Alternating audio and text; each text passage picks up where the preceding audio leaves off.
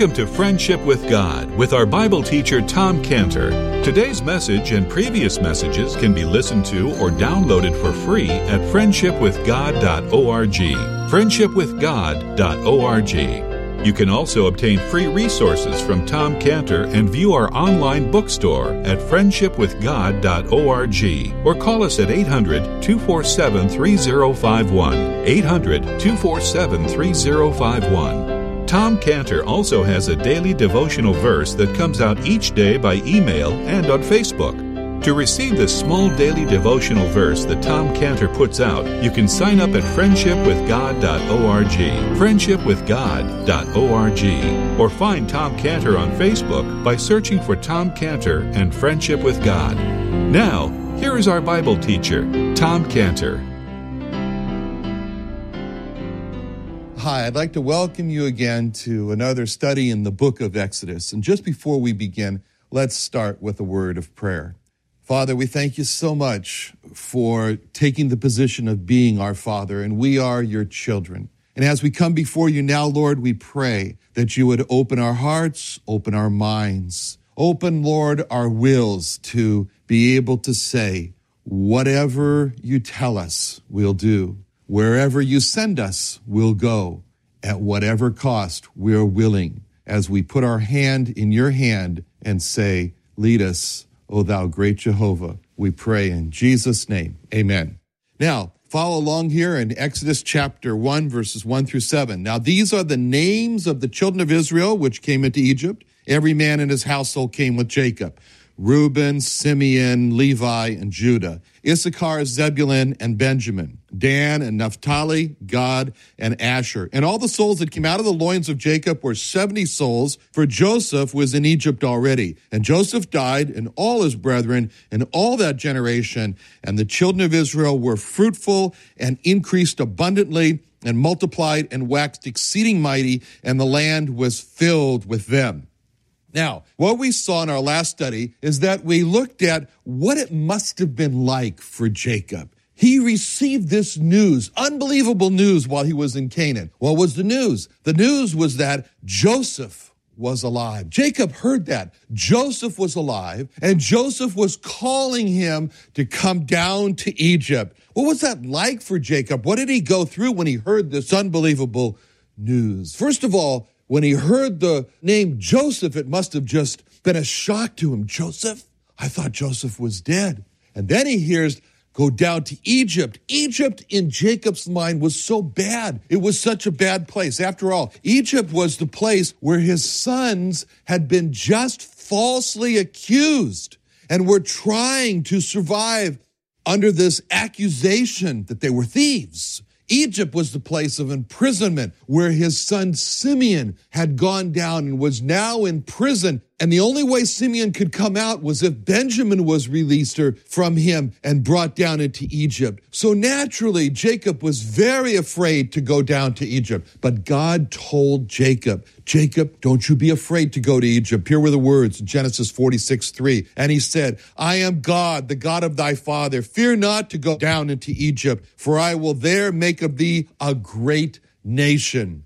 That was God's call to Jacob, go down to Egypt. But God also gave to Jacob a promise. What was the promise? He said, For there, down there in Egypt, I'm going to make you a great nation. And this was a promise that God made to Jacob. They were only a hundred people, less than a hundred people, but God made this promise to him. And as we open the chapter of Exodus, we see the fulfillment of that promise was where we see that now the children of Israel had numbered in the millions. But that was hundreds of years later from the first word that God had spoken to Jacob, which was, I'll make of you there a great nation. That was a promise. Go down to Egypt. That was a command. And then the promise. You know, God didn't have to tell Jacob what he was going to do or why he was commanding him to go down into Egypt, but that shows us something about who God is. Who is the Lord Jesus Christ that Jacob knew as Elohim, as El, as Jehovah? God is a friend. He wants to be a friend. God treats us like friends, and He tells us things that He doesn't have to tell him. He did this in the case of Abraham. In Genesis 18, 17 through 18, it says this narrative reads like this And the Lord said, Shall I hide from Abraham? In other words, here's the Lord speaking and he's considering in his mind and he's opening the door for us to see what's actually going on in his mind as he considers this possibility of hiding something from Abraham. And so he asks himself the question, shall I hide from Abraham the thing which I do, seeing that Abraham shall surely become a great and mighty nation and all the nations of the earth shall be blessed in him? You know, obeying the Lord Jesus Christ, it makes us his friends. He doesn't hide things from his friends. He made it very clear in that wonderful chapter of I am the vine in chapter 15, verses 14 through 15 of John, John 15, 14 through 15. He says, the Lord Jesus Christ speaks to us and he says, Ye are my friends if you do whatsoever I command you. Henceforth, I call you not servants for the servant knoweth not what his Lord doeth, but I have called you friends. For all things that I have heard of my Father, I have made known unto you. So we see here the great Lord Jesus Christ speaking to Jacob, who knew him by the name El, and telling him, Go down to Egypt, and giving him this promise that he would become a great nation. It took hundreds of years.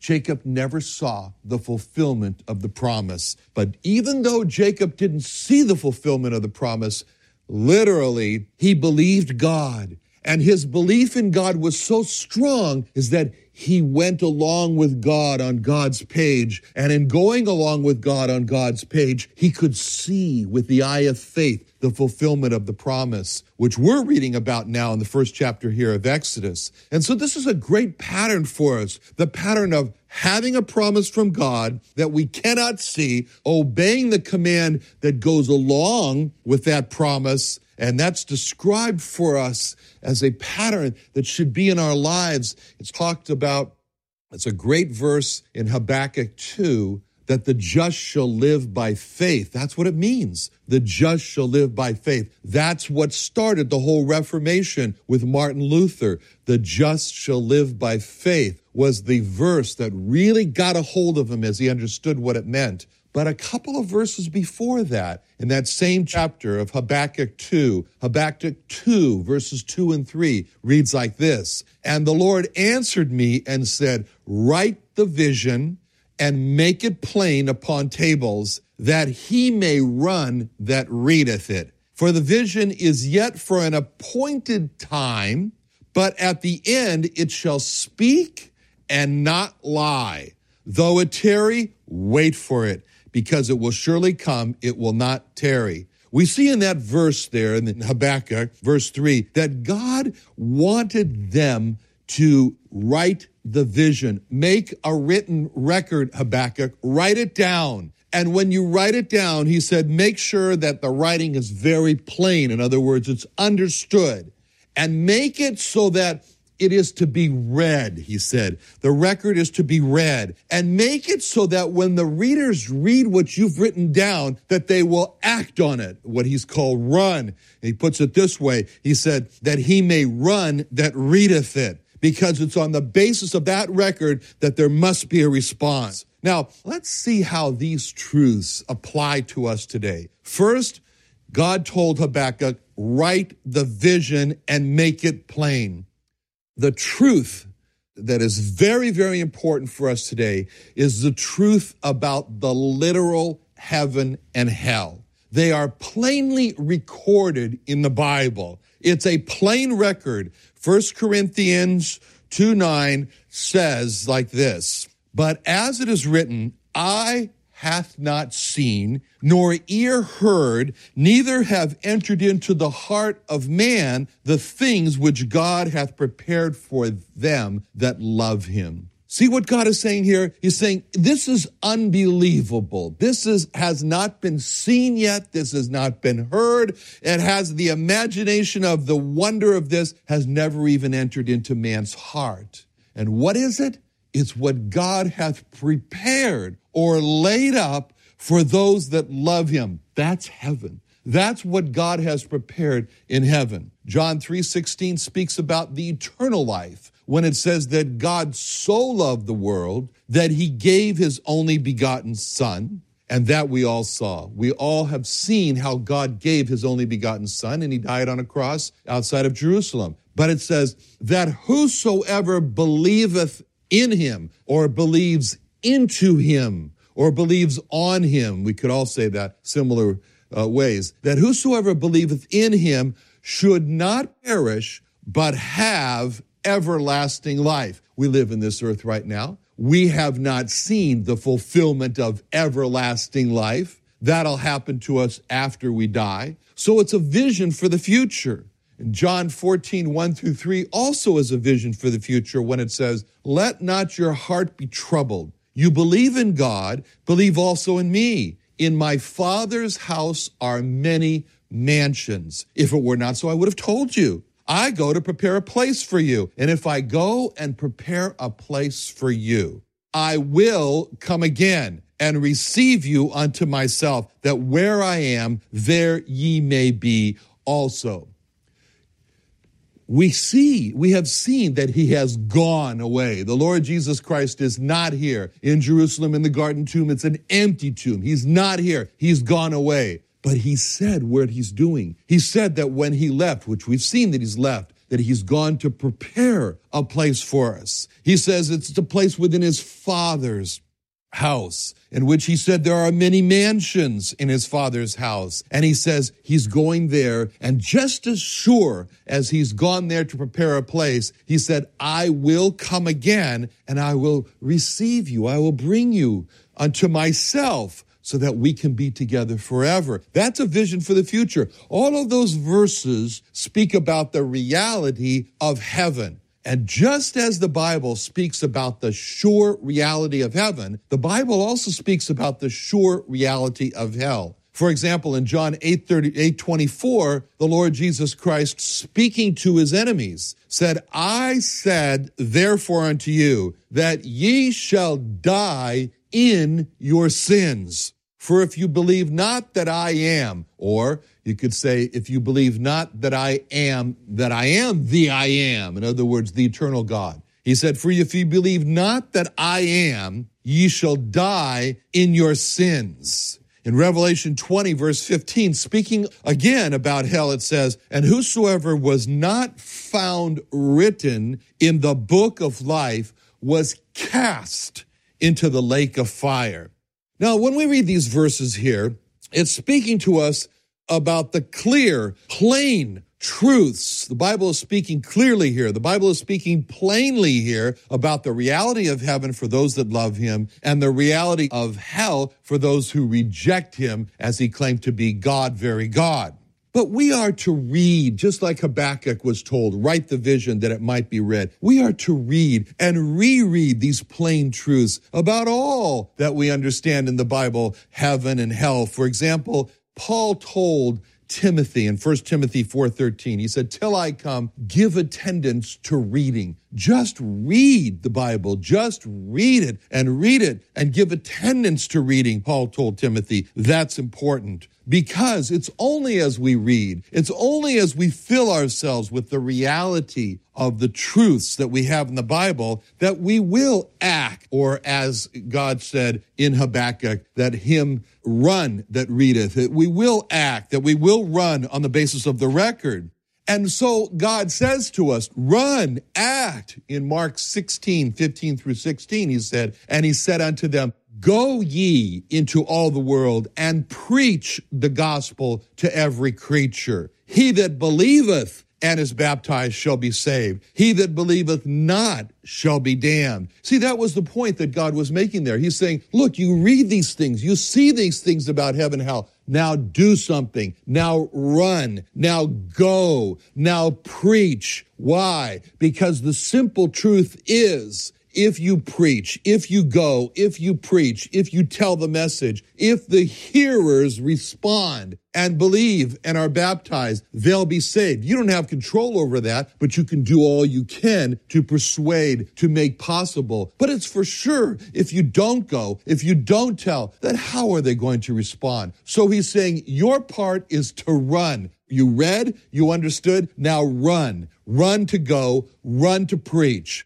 As far as their decision, that's out of your hands. But do everything you possibly can so that they will as it says here, believe and do all that they can, which in this particular case, if they're able to be baptized, because if they do, then they'll be saved. And on the other hand, it says, if they don't believe, then they will be damned. So there's a pattern here. And just as God told Jacob, go down to Egypt, we have been told, go and preach the gospel. Just as God told Jacob, the reason I will make there in Egypt you a great nation, God has told us, those that believe and respond to me, and if they're able to be baptized, they will be saved. But those that don't believe will be not saved, will be damned, as he put it.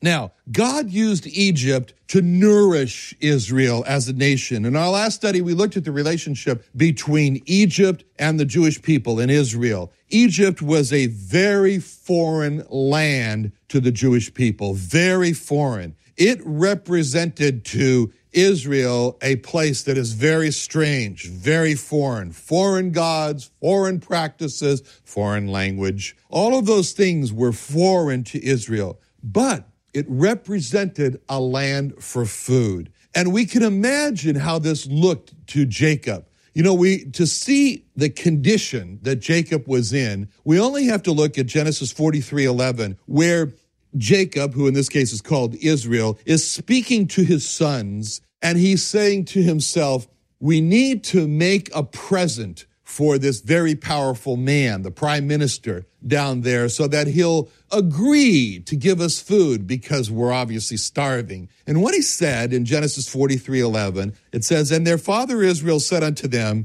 If it must be so now, do this. Take of the best fruits in the land in your vessels and carry down the man a present, a little balm, and a little honey, spices, and myrrh, nuts, and almonds. Now, Jacob, or Israel is called here, he knew that the survival of his family depended on this man's decision. This was the most powerful man, you could argue, in the world. This prime minister in Egypt, because Egypt was the most powerful country in the world at that time. And so Jacob knew he had to gain the favor of this man. So he made a present. He makes this present as impressive as he could, but yet it's pitiful. It's so sad when you read these words that Jacob said to his sons. He says, Carry down the man a present, a little balm. He says, a little honey, a little spices, myrrh, nuts. What a pathetic picture. We can almost see them there as He's saying, you know, count out a few almonds, count out your precious few nuts a little. It must have broke Joseph's heart when they came with this present to give them and they open up as if it's precious a few almonds, a few nuts. But that was the condition they were in. And so when they came into Egypt, this must have astounded them what they saw. I mean, first of all, Egypt, the name for Egypt in Arabic is the Arab Republic of Misr. Misr, M I S R. Misr, that's Egypt. It's called Egypt. But the Hebrew people, the Jewish people, the Hebrew language does not call Egypt Misr. They call it Misr Ayim. Misr Ayim. The ending of Ayim means two. And so it's Misr Ayim or Mizraim. Mizraim, that's the name in Hebrew for Egypt, for the land of Egypt. Why? Because what the name is really saying is two Egypts, two Misrs, because the Nile River splits Egypt as a land right down the middle into what you could consider two countries. It's so important. Egypt is all about the Nile. We can't imagine it, but Egypt is made Egypt because of the Nile. Everything that Egypt have comes from the Nile because this river predictably overflows its banks in the year. And during that predictable time when it overflows its banks, it's unbelievable the change that happens to an otherwise desert of Egypt as it overflows. This river brings to Egypt life and it brings to Egypt, it makes Egypt the fertile land that it is, that it blossoms. It's a fruitful land. You know, we can understand this here where I live because not far from us is the Imperial Valley that's east of San Diego. And we get all of our alfalfa hay from Imperial Valley. You say, why are you interested in alfalfa hay? Well, because we have a business, and our business in the beginning was all about goats and so in the 1970s and the 80s, when our business was all dependent on antibodies that we were getting from goats, it was a goat and it is still goat antibody business. And at that time, it was in our home. And so that meant that we had 300 antibody producing goats all around our house. So our house and those 300 goats was on about an acre of usable land. And that is not very much land to have 300 goats on and your house, which meant that from our house, we could throw a stone and hit 300 goats. And so on those one acre, we had goat pens, and that land was just maxed out with goats. Now, each goat eats about a ton of alfalfa hay per year. So, very quick math and you understand that we needed 300 tons of alfalfa hay every year. And so what did we do? We would go down to El Centro, which is down in the Imperial Valley. It's about a two hour drive from our house. And there we would buy this alfalfa hay. And the ground of the Imperial Valley is very productive. Lots of the vegetables for the United States come from the Imperial Valley. And as far as alfalfa goes, they get about five to eight cuttings per year of alfalfa, which means that each acre of land down in the Imperial Valley will make somewhere between seven to 10 tons of alfalfa hay per year.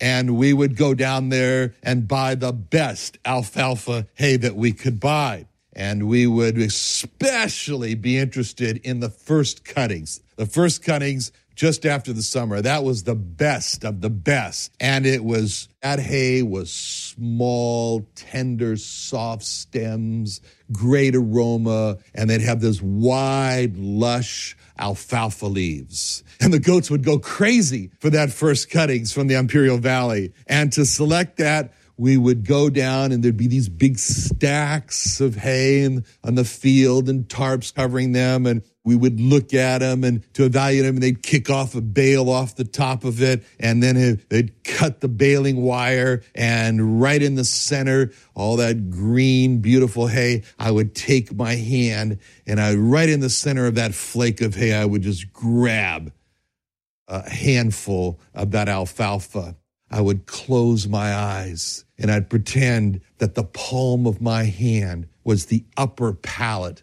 of a goat's mouth. And I'd slowly squeeze that handful of hay and move it back in my hands, back and forth, like a goat would chew a mouthful full of those first cuttings and it would be so beautiful. There'd be no sharp, stiff stems poking into the palm of my hand, just like that real tender, soft, whole structure of that hay would just collapse in my hand and give off more aroma. And I'd bring that handful of those first cuttings up to my nose, breathe deeply, and smell this sweet fragrance, just like the goats did and then I'd put some a little bit in my mouth and grind it around and chew it. It was wonderful hay, just wonderful. You know, we had to buy about 6,000 of those 100 pound bales every year.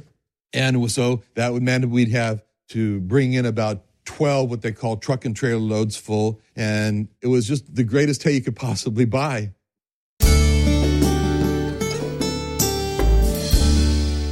Another wonderful day studying the Bible with our Bible teacher Tom Cantor here on Friendship with God. Don't forget that today's message and previous messages can be listened to and downloaded for free at friendshipwithgod.org. Friendshipwithgod.org. You can also go online to find free resources from Tom Cantor and our online bookstore at friendshipwithgod.org. You can also find Tom Cantor on Facebook, and you can also go to friendshipwithgod.org and sign up for his daily devotional.